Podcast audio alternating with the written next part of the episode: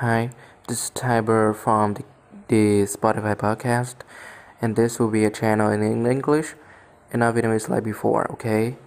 Today I will speak English and hope this channel will reach out the world more. And I think English is something you need to equip. In the next changing world, you will be no different from a genuine blind person. Access to the information will be more important and easier with English. If you have English, you have a better chance of succeeding in this chaotic world. So hopefully, you will learn English when you are adult, and please use English in your life. So, this is our episode of today. So, goodbye. See you next week.